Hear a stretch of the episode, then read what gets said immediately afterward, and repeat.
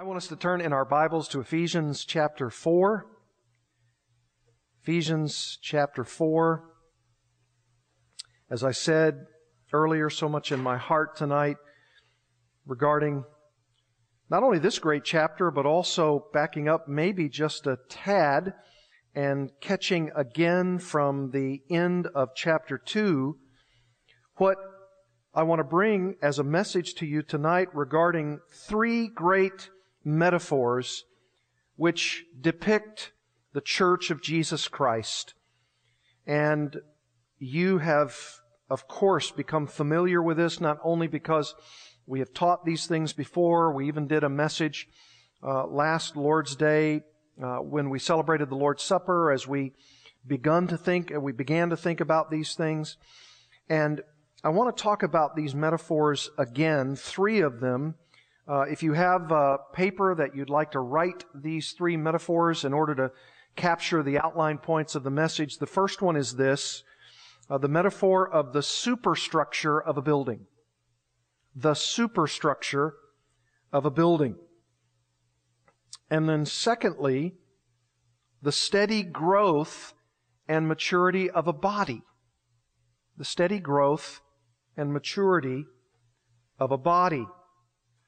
And then, thirdly, the stunting of growth in children by the waves and wind of false doctrine. Now, I'll give these to you again, but the third is the stunting of growth in children by the waves and wind of false doctrine.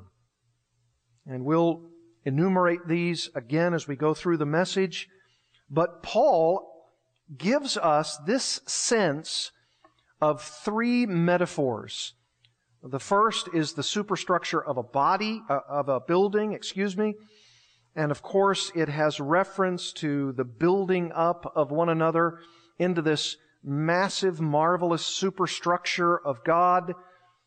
And then we see that's, of course, in chapter 2, and we'll read a little bit of that in a moment. And then as you get into chapter 4 and move your way through verse 11 all the way down to the end of this section, which is verse 16, you have the metaphor of the human body. And you can see there Paul talking about the steady growth and maturity of that body. And then right in the middle of Paul talking about this body metaphor, referring, of course, to the church of Jesus Christ as the spiritual body of Christ. He talks about the winds and waves of doctrine, specifically false doctrine. And so he changes the metaphor right in the middle of his section on the, the growth of a body to talk about the insidious wind and waves on the sea as though it were tossing a boat to and fro. And that boat was just moving its way because of the prevailing wind. So he changes even his own metaphor there uh, to talk about uh, the wiles of Satan. And we're going to talk about that in detail in a moment. But he uses these three metaphors to talk about the things for which are most needful to us to define, to understand, and to apply very carefully to our Christian lives. And so these are the three points that we want to occupy ourselves with tonight. And we'll start with the superstructure of a building. The superstructure of a building. And notice what Paul says in chapter 2, just backing up a little bit from chapter 4 and looking, for instance, beginning in verse 20.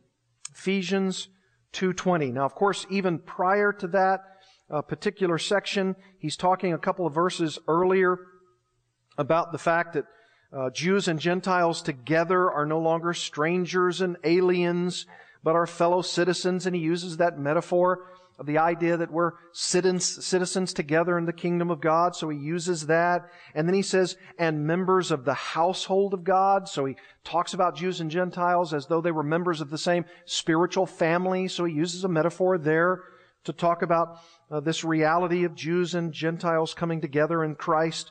And then he changes the metaphor again for a third time, talking in verse 20, built on the foundation of the apostles and prophets, Christ Jesus himself being the cornerstone, in whom the whole structure, now there's the metaphor, the metaphor of a building, the whole structure being joined together grows into a holy temple in the Lord. So this structure, this particular structure, is a temple. And he says in verse 22, finishing off this particular metaphor, in him you also are being built together into a dwelling place for God by the Spirit. So if you look at chapter 2 verses 20 through 22, you see this, this building of a superstructure, this, this building, this edifice. And the first idea that you see here is the foundation of the apostles and prophets. Of course, with any building uh, that you're talking about, literally speaking, you're talking about a building which must have a proper foundation, right? It's not going to stand strong. It's not going to weather uh, the the storms of life unless there's a proper foundation. And it says here the foundation of the apostles and prophets, and we've talked about that in great detail. Jesus commissioned apostles and he commissioned prophets in order to speak forth the word of God. Remember that the New Testament hadn't been fully written, and what God was doing was taking apostles, uh, the very disciples of the Lord Jesus who had seen him, who had been witnesses of his resurrection, and he put them on a mission to speak the truth of God's word. And as they spoke the truth of God's word, they were laying a foundation for the first century church. And then prophets came along in addition to the apostles, and they gave divine revelation from God because the scripture had not yet been fully written, and these prophets, these New Testament prophets, gave divine revelation, instruction to the church so that the church could continue to build on the proper foundation of what God wanted them to know. Can you imagine if you were in a particular area, say for instance of Asia Minor, like Ephesus, and you were being told how the church is to operate. You're being instructed about how the church uh, is to grow and, and mature. And yet you didn't have what we have in the completed canon of the New Testament. You would, of course, be so desirous of hearing from the Lord everything that you needed to know to operate properly uh, in this building. And so God graciously, even though scripture hadn't been fully written, gave these apostles and these prophets so that the church could have everything that you and I now enjoy through the completed scripture. We have the full revelation of what God wants us to know. And they had everything they needed to know by God's design through these apostles and prophets. And what they were doing was building the proper foundation. And once that proper foundation was being laid, there was one important stone called the cornerstone here built on the foundation of the apostles and prophets. Verse 20, Christ Jesus himself being the cornerstone, the most important stone in the edifice. That's what Paul's referring to there. Christ Jesus being the one who makes all of this possible.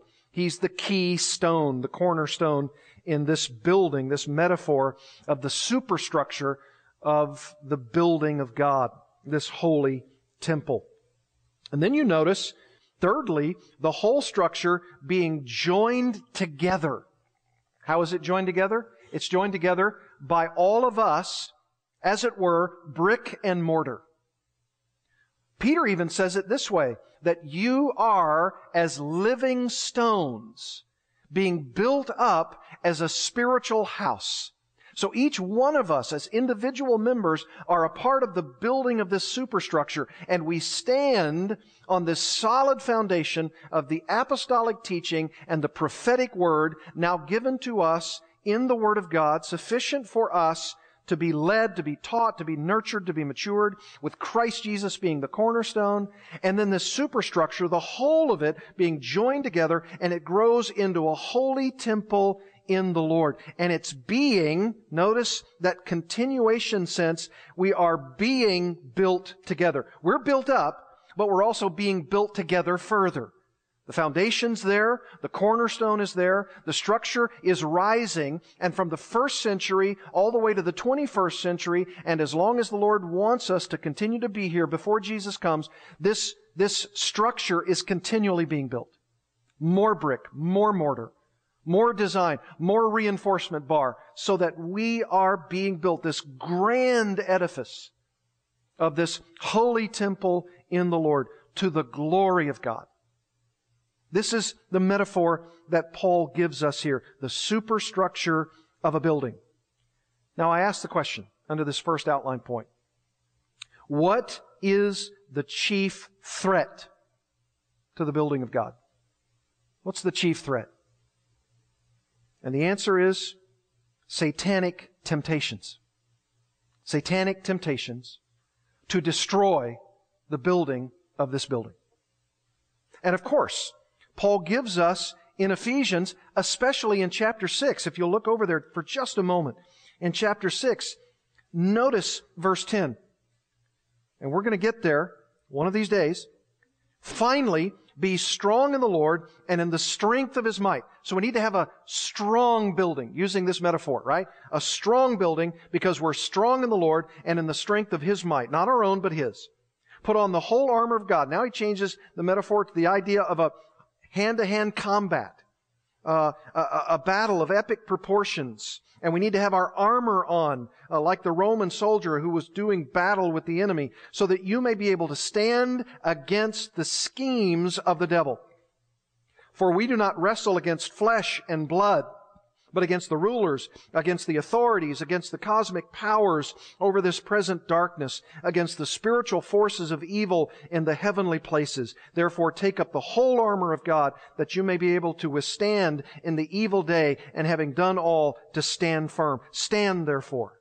Isn't that amazing? Be strong in the Lord, verse 10, strength of His might, verse 10, and then you come down uh, to verse 13, having done everything, stand firm, stand therefore, we're to stand, we're to be alert, we're to be vigilant, we're to, we're to have the strength of the Lord against the wiles, against the schemes of the devil. So if you put both those passages together, wouldn't you see then that the way that Satan would try to destroy the building, the building of God, what God is doing to build this beautiful edifice that we call the church, that he would do so by his various wily schemes, and what kind of schemes? What kind of temptations? Well, I want you to turn in your Bibles to 1 Corinthians chapter 3, and I want you to see what I think Paul might be referring to here. What are some of Satan's schemes? I'm just going to give you two of them tonight. And I would say that the satanic temptations of jealousy and strife will help implode the building. Look at 1 Corinthians chapter 3. He says, for instance, in the middle part of verse 3 of 1 Corinthians 3, For while there is jealousy and strife among you, are you not of the flesh and behaving only in a human way? For when one says, I follow Paul, and another, I follow Apollos, are you not being merely human? What then is Apollos?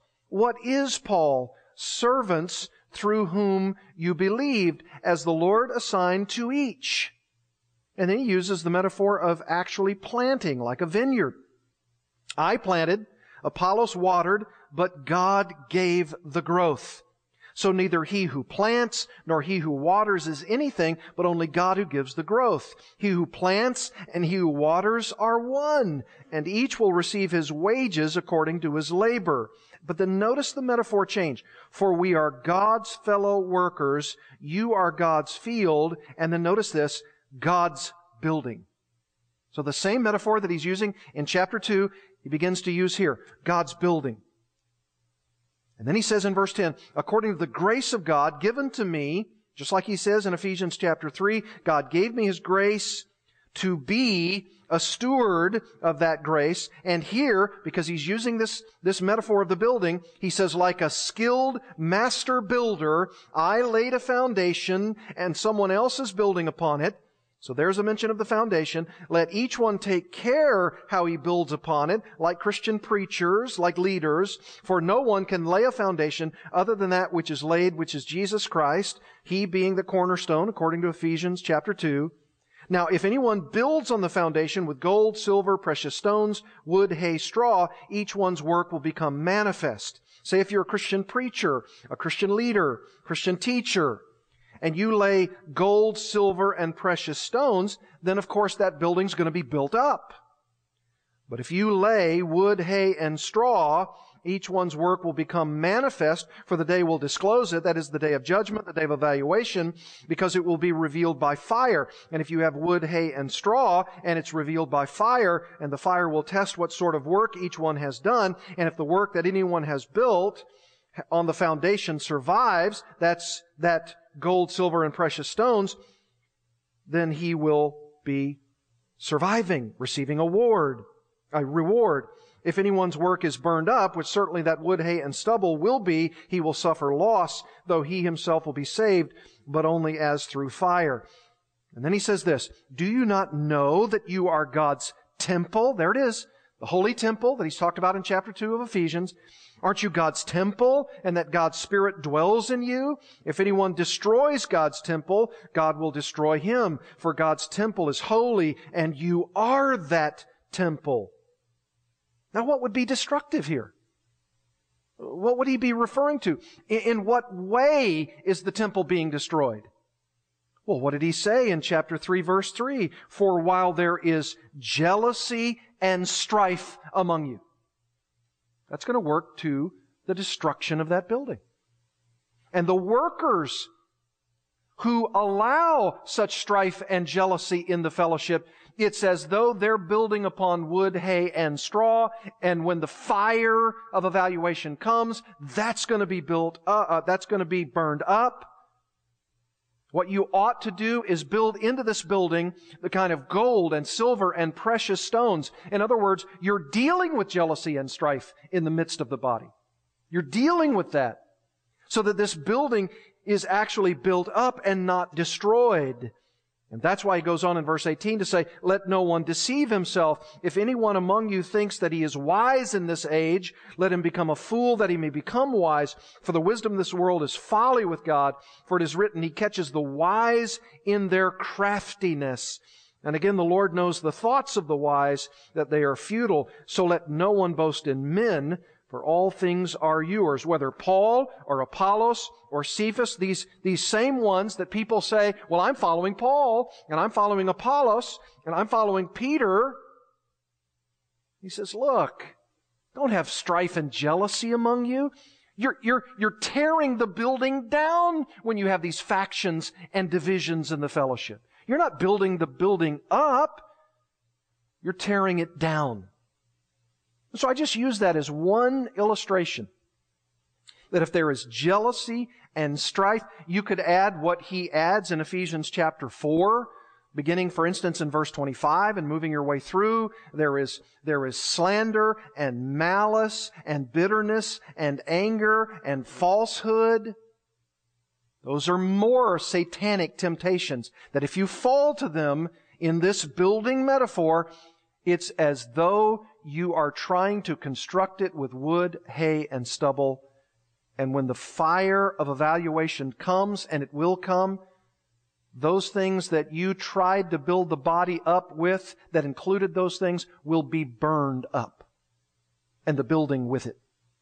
And I got to thinking about this. And I got to thinking about the idea of Satan's temptations and the, the jealousy and the strife and the anger and the falsehoods and the malice and the bitterness and all the things that Satan will try to drive a wedge in this building between the brick and the mortar so that the building is not built up but destroyed and torn down. And I started thinking about this very metaphor of the building. And I listened to uh, a description of how building implosions work. Listen to this. Very interesting. You can demolish a stone wall with a sledgehammer. And it's fairly easy to level a five story building using excavators and wrecking balls. But of course, that's not Satan's strategy, right? He doesn't pull out the wrecking ball and start wreaking havoc on the building. I mean, we'd all see that. We'd all say to ourselves, look, there's destruction happening. We've got to stop that. And everybody's running, right? To, to turn off the machine, to stop the wrecking ball, uh, to tell the excavators to stop. But it's much more insidious than that. It's like an implosion. It goes on to say, uh, when you need to bring down a massive structure, say a 20 story building, a high rise, you have to haul out the big guns.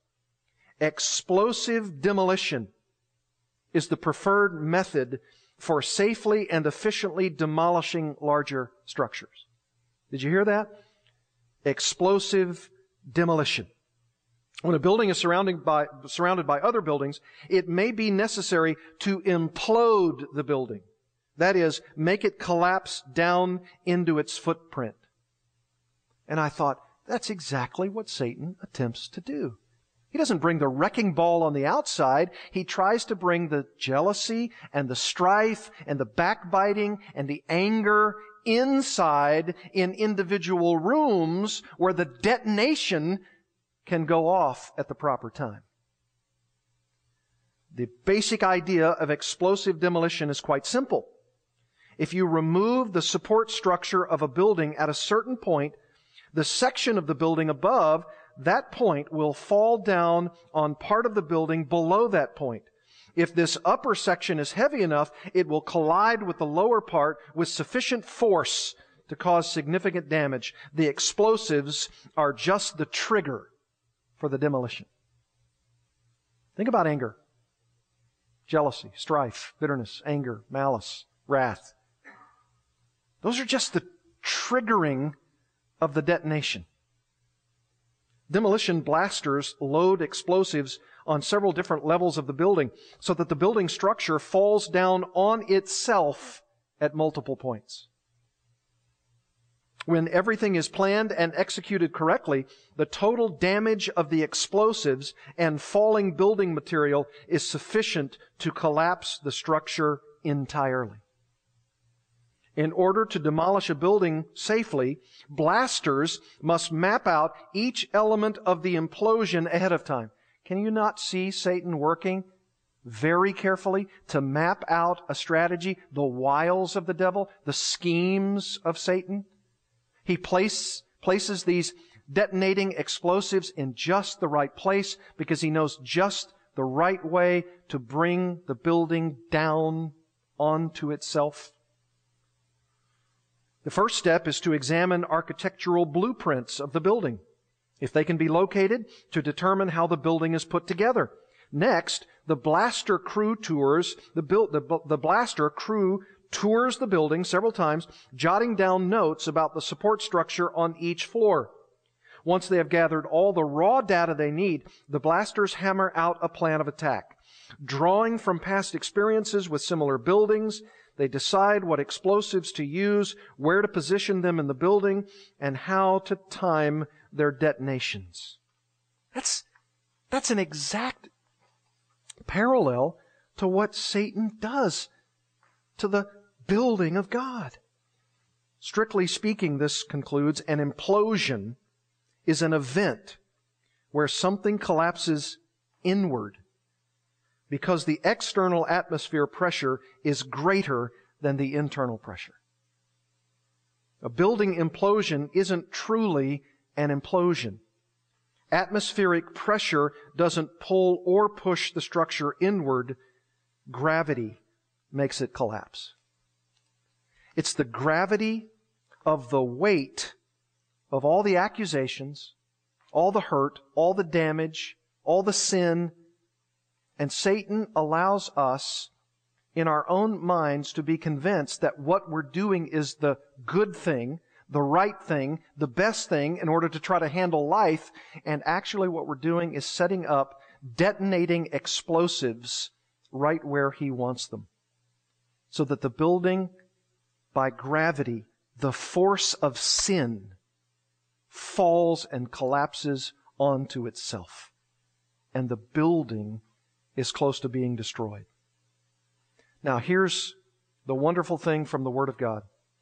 Jesus said in Matthew's Gospel, I will what? Build my church, and the gates of Hades shall not prevail against it. Aren't you glad of that? This, this is the, the truth of the Word of God, that the building of God will not collapse upon itself. It will not implode. And these detonations will be short-circuited by the Holy Spirit. But it doesn't mean we don't have hard work to try to find out where these explosives are located in the various rooms, right? And what we have to do with our responsibility as fellow believers is to ensure that we are separating the various wires so that we can make sure that the building does not have tiny explosions. Tiny explosions. So that the building is not damaged at all. Not only will there not be an implosion of the building, but hardly any explosion of the detonation of that building if we are watching uh, vigilantly our lives and our attitudes. And this building will continue to be built to the glory of God. That's the superstructure of the building that God has given us. And we've got a major responsibility to maintain the superstructure and the building of that building for God. Number two. Number two. How about the steady growth and maturity of a body?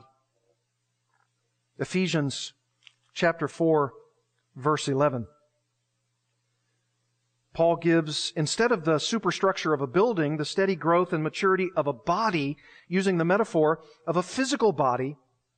And he gives this human body metaphor to depict the need for the spiritual body of Christ to grow into a fully mature state. Look at verse 11 of chapter 4.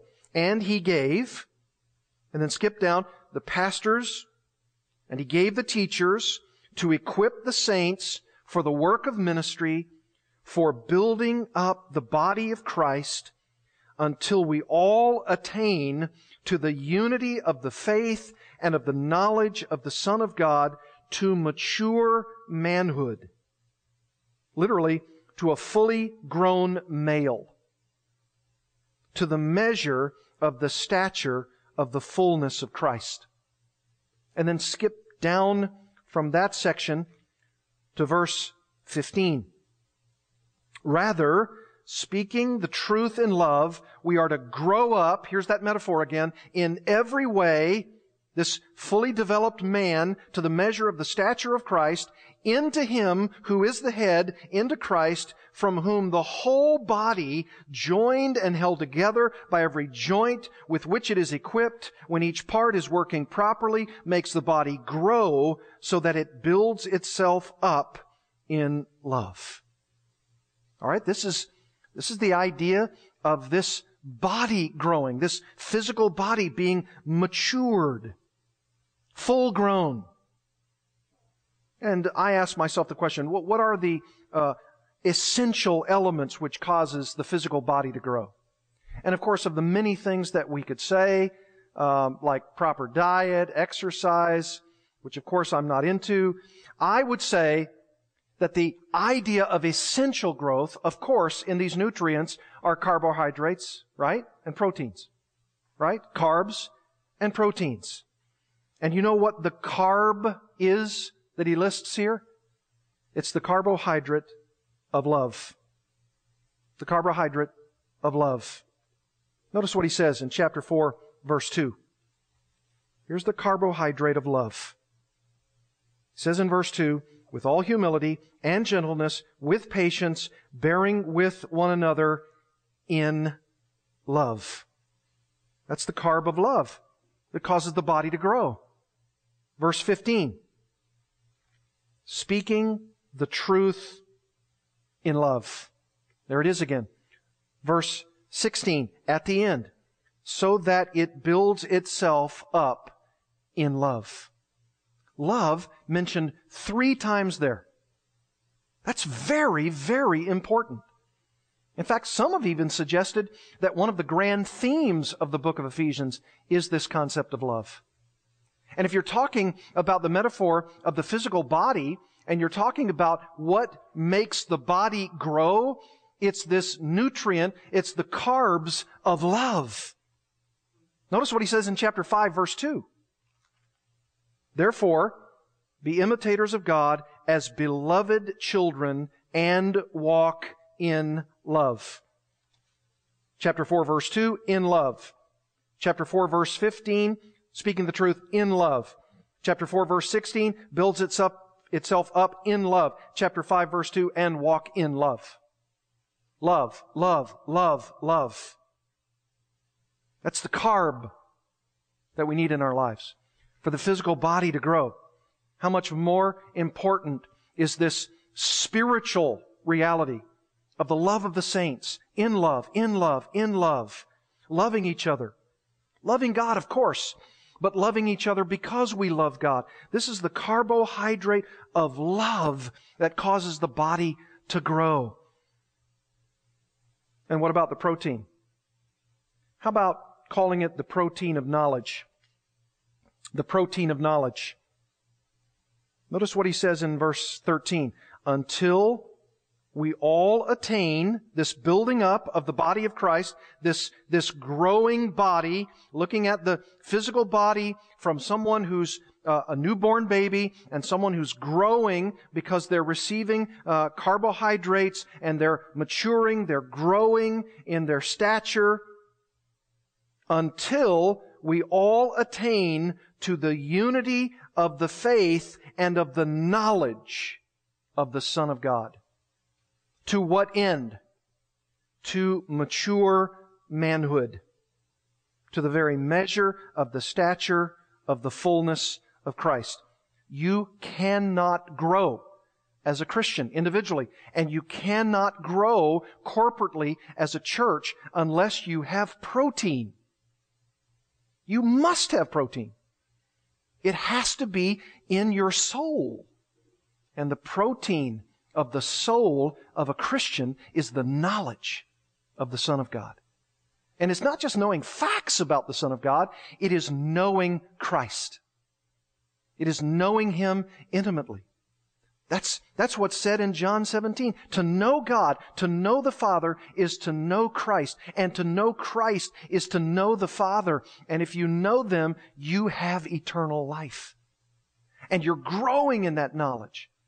And you are abounding in that knowledge, which means you are stuffing your spiritual face with the protein of the knowledge of God because you want to grow more and more and more into the very image of the measure of the stature of Jesus Christ. You want the knowledge of the Son of God. You, you know Christ if you're a Christian. You know Him. You've placed your faith in Him. You've repented of your sins. And you know Christ in that sense, even experientially, but you want to know Him more and more and more.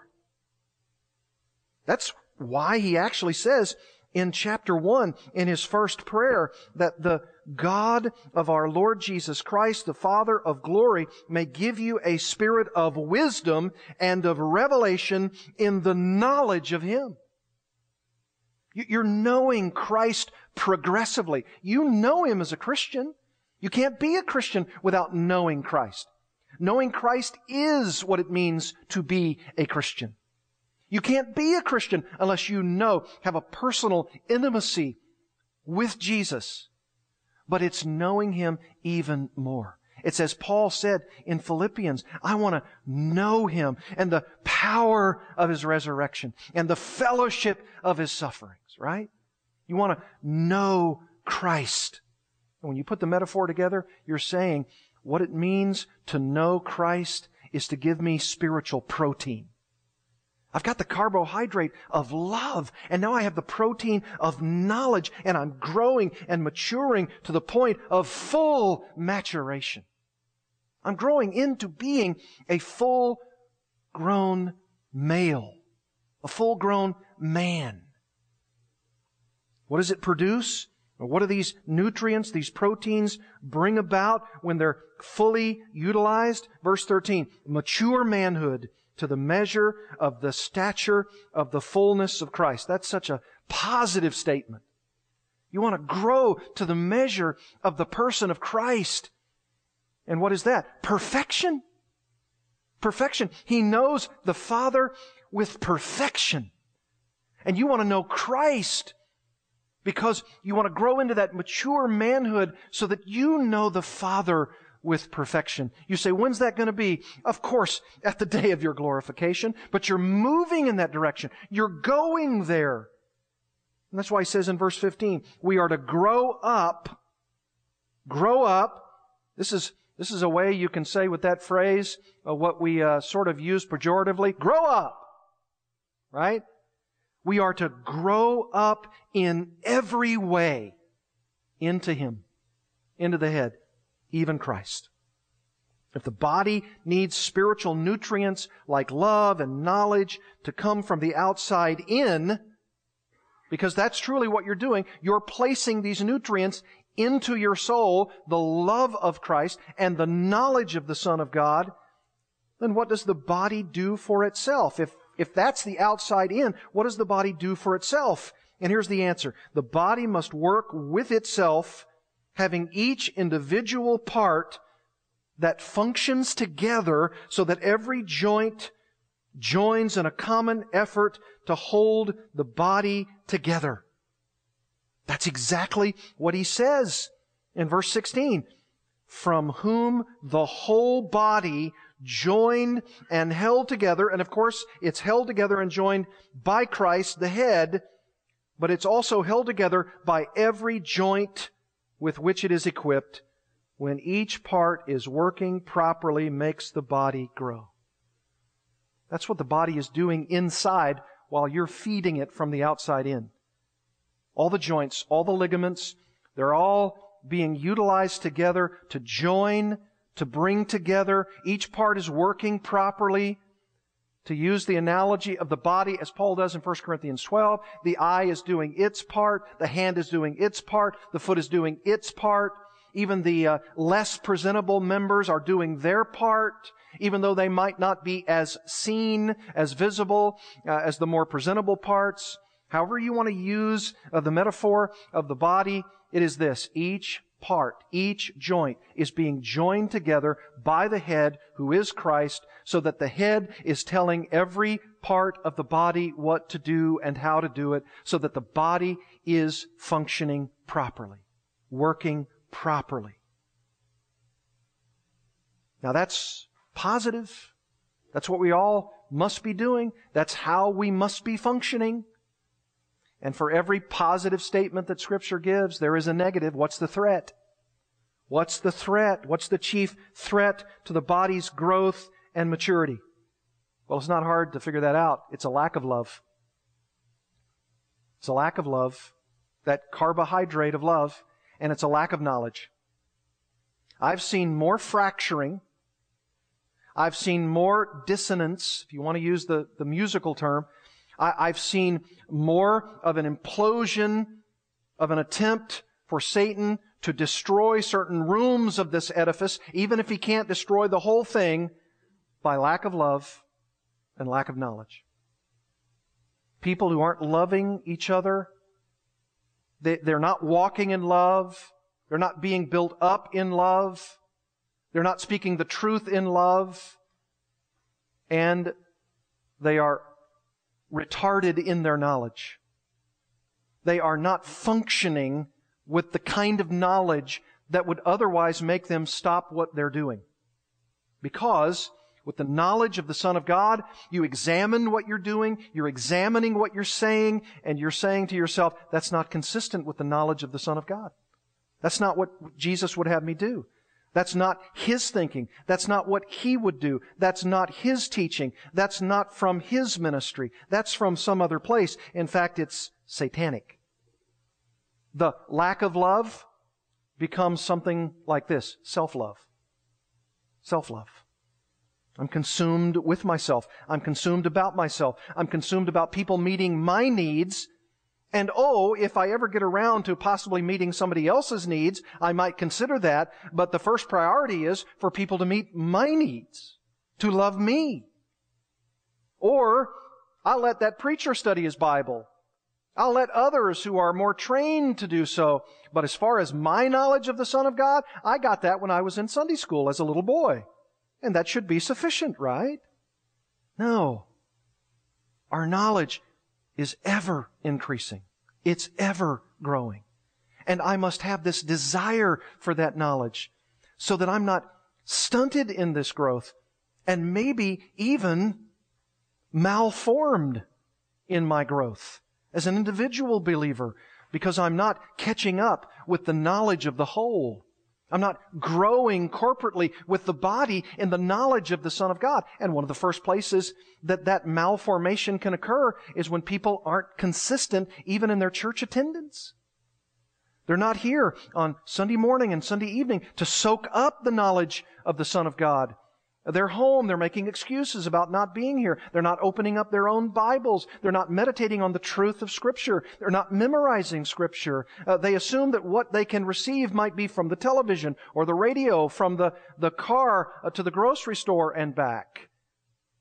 And the knowledge of the Son of God becomes something that is lacking so that then they begin to treat others in the body of Christ with their own knowledge and not the knowledge of the Son of God and what they seem to think is right rather than relying upon the knowledge of the Son of God. When I began thinking about this, again, this idea of the physical body and what are these satanic threats against it, including a lack of love and including a lack of the knowledge of the Son of God, it started me thinking about autoimmune deficiencies and how your body begins to attack itself. And listen to what Satan often does. We are constantly in contact with viruses, bacteria, allergens, and other environmental agents. Read there, Satan and his minions. That enter our bodies and should not be there. That is when our immune systems go to work, finding the invading body, attacking and getting rid of it before it can do too much damage. That, that's what our bodies begin to do for self-defense and self-preservation. And that's what the body of Christ does. We, we huddle around each other and, and we're like those cells within that physical body that say, that's an invading cell. Grab that one. Destroy that one. Deal with that one so that that one doesn't overtake the rest of us. But sometimes our immune systems are a little mixed up. They think they have to attack something that is not, in fact, an invading outsider, not Satan, not the world, but that which is inside of us, our spiritual attitudes, our thinking. And this is caused by an autoimmune disorder. For some reason, our immune system attacks parts of our own body. And that's what happens when you don't have the knowledge of the Son of God. You begin to attack yourself. And you say, myself alone? No, because Paul talks about the corporate nature of the body of Christ. When it says you attack yourself, that means you're attacking others because we are members of one another. The backbone of our immune system is the ability for it to recognize what is our own body and what is not. Another way to put it is that the immune system must be able to figure out what is self and what is non-self. Sometimes this ability is compromised, and the immune system recognizes part of the self as non-self. This doesn't mean the immune system attacks everything in the body. There are normally very specific tissues that an immune system sees as an invader, meaning we have a specific autoimmune disease. And this goes on to say there are over 80 known autoimmune diseases. That's just 80 that we might know of now. If you are experiencing some of the following symptoms with no apparent cause and your doctor is stumped, ask to see an autoimmune specialist. Now think of these as spiritual attacks on the body, right? Extreme, extreme fatigue, fever, inflammation, swollen glands, abdominal pain or bloating, diarrhea, rashes, itchy skin, pins and needles feeling in the feet, legs, hands, or arms, weight gain or loss, changes in color of your skin, or the whites of your eyes. And what are those? Very easily. In the spiritual dimension, all the attitudes, the mindset that someone says, I don't think I'm receiving the love I ought to receive. I don't think I have to attain to the knowledge that you're talking about here. And your body begins to attack itself. And every one of us are affected. This is, this is probably why Paul speaks with the metaphor of the physical body. Because we all know our body, at least to some extent, and when we're not feeling well, and when we're not doing well and when our body seems to be attacking us. And we are one body. And when the body is attacked, we all feel it. We all know it, at least to some extent. And then we fight against it. And we need to fight against it as a corporate group whenever it comes into our midst. Thirdly and finally for tonight, right in the midst of Paul talking about the physical body and the growing of that body and the building up of a building as he does in chapter 2, he turns to the stunting of growth in children by the waves and winds of false doctrine. And he gives yet another metaphor. Look at verse 14. We need to grow up in this full manhood, using that idea, the metaphor of the physical body, so that we no longer may be children. So he's still using that, and now he's going back to that place where we were an infant, then a child, and he goes back to that metaphor, and we're in the process of growing up, and then he says, changing the metaphor, like children in a boat, tossed to and fro by the waves and carried about by every wind of doctrine, by human cunning, by craftiness in deceitful schemes. What prevents children from maturing into manhood? Waves and wind. The wind that is more powerful than a children's ability to navigate the boat. The idea of waves that slosh the boat to and fro with water getting inside the boat, to waterlog the boat, to upend the boat, to capsize the boat.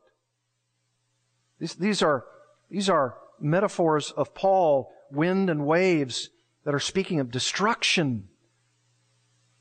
In fact, he even uses this phrase here, human cunning by craftiness in deceitful schemes.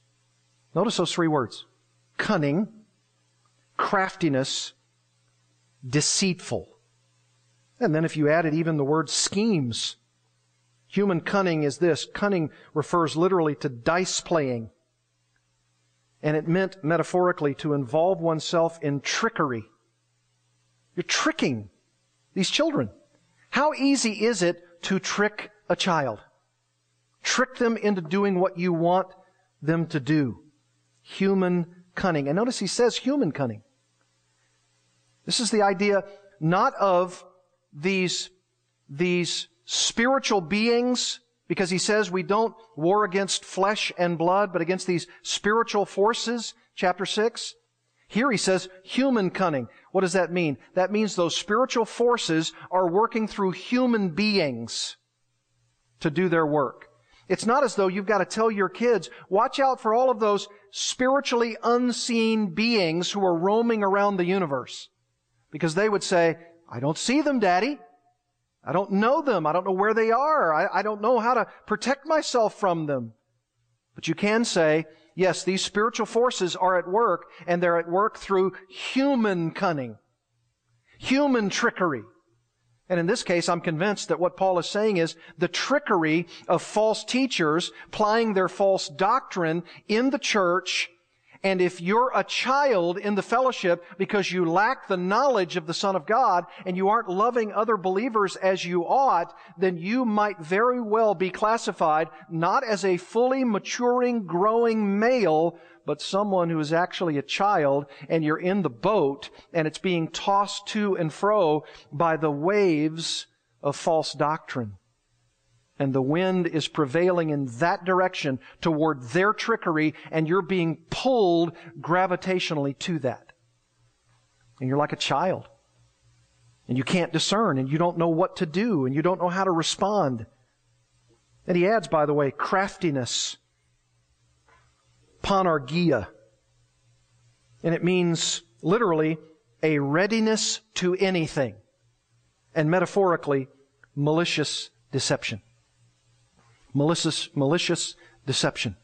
Trickery and malicious deception. And then he says, in deceitful schemes.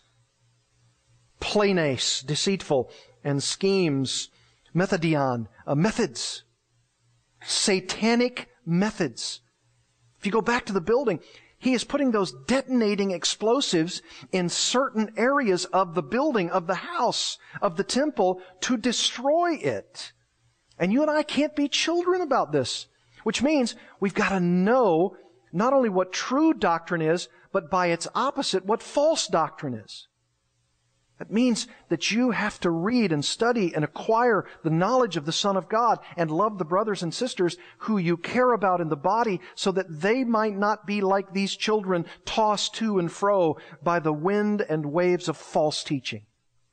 It's not just the responsibility of the preacher. He teaches and equips you, but you are growing in the knowledge of the Son of God so that when you hear false doctrine, you can know it almost immediately. That's not true. That's not right. That's not what the Bible says.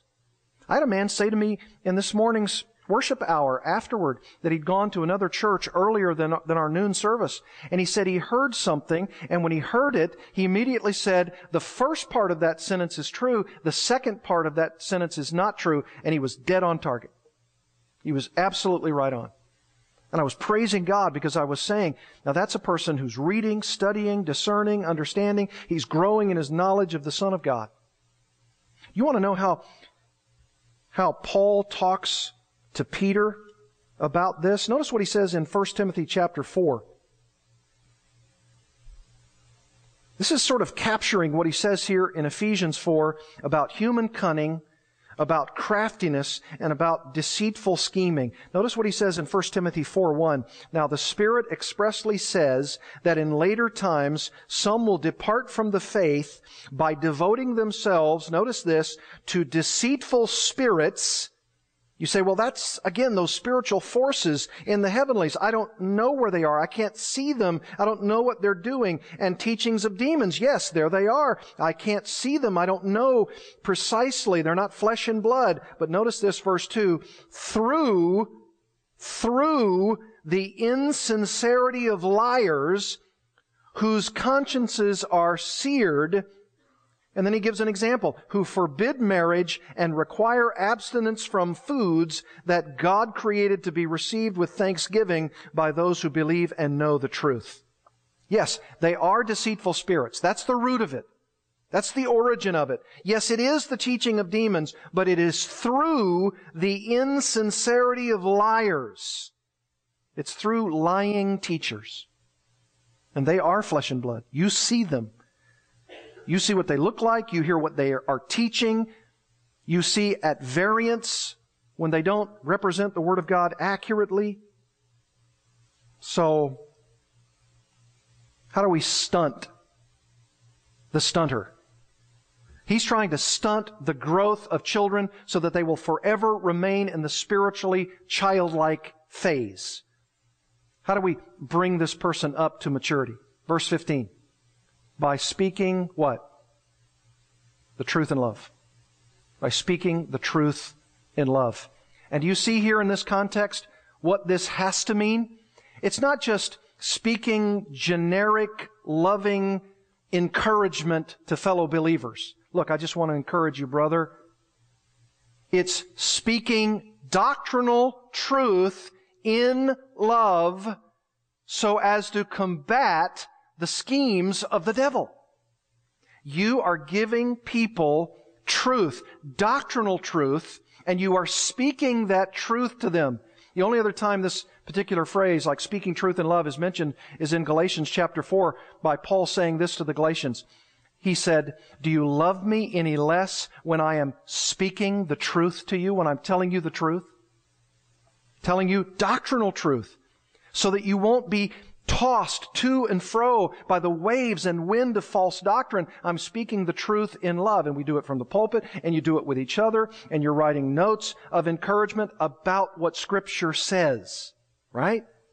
Because our reliance is on Scripture. Our baseline is Scripture. Our plumb line is Scripture. Our foundation is Scripture. It's what Scripture teaches us so that through us we teach others so the body can be built up, so it can fully mature, so that the building, the edifice is raised to the glory of God, and that we won't be these children in an infancy stage in an immature realm so that we're tossed to and fro by every wind and wave of false doctrine. I mean, there's so much packed in here. I wish we could go on. Our time is gone. Why don't we do this? Why don't we bow our heads? And why don't we ask the Lord to give us the application of these truths in very practical ways? As your head is bowed, as your eyes are closed, ask the Lord, ask the Lord Jesus Christ, the head of the church, the one in which you're supposed to grow and mature in every way into Him. How this whole body is to be joined and held together by every joint with which it is equipped. And your individual part is working properly, making therefore the body grow. Lord, what's my part? What can I do to love one another and to attain even greater knowledge of the Son of God? And how can I avoid jealousy and strife and envy and bitterness and wrath and malice so that the building is growing, that the body is growing, and that I'm no longer a child tossed to and fro by false doctrinal winds and waves. Father, I confess to you that I need to know more of your word. I need to grow in my knowledge and understanding of the Son of God. I need to know everything I can about Christ, the head of the body, the cornerstone of the building the only one who can lead us as the head, as the cornerstone, away from false teaching, to recognize it for what it is, into true teaching, true doctrine, healthy, sound doctrine. Father, it won't be simply because of preaching, as important as that is.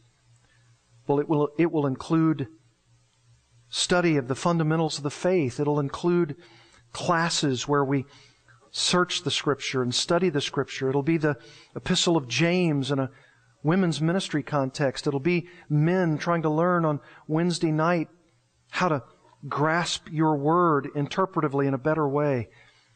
It'll be teaching our children from their earliest days who Jesus is and who the Father is and the Holy Spirit and the Scripture and how we're supposed to read it and understand it and study it and memorize it and meditate on it. And to know how to encourage one another by speaking truth into their lives, the truth of Scripture, to combat these false assertions about God and Christ and the Spirit. Lord, grow this body with every joint that is supplied, every ligament, every internal organ, each individual working part growing together, building itself up in love. Allow the, the building not to have detonating explosives in secret places in various rooms. Let us root those out. Let us undo the wires. And let us love one another and not have jealousy and strife with each other. And allow us to grow. We know we're young, Father. We know we're growing as a small congregation. Allow us to, to move out of this physical location into the next without a misstep, without missing a beat, so that we can grow properly and bring others to us to build brick and mortar into this grand edifice and allow us to see the body grow spiritually and numerically because we want what you want. And may we do this for the glory and for the sake of Jesus Christ, our Savior and our Lord. In His name we pray. Amen.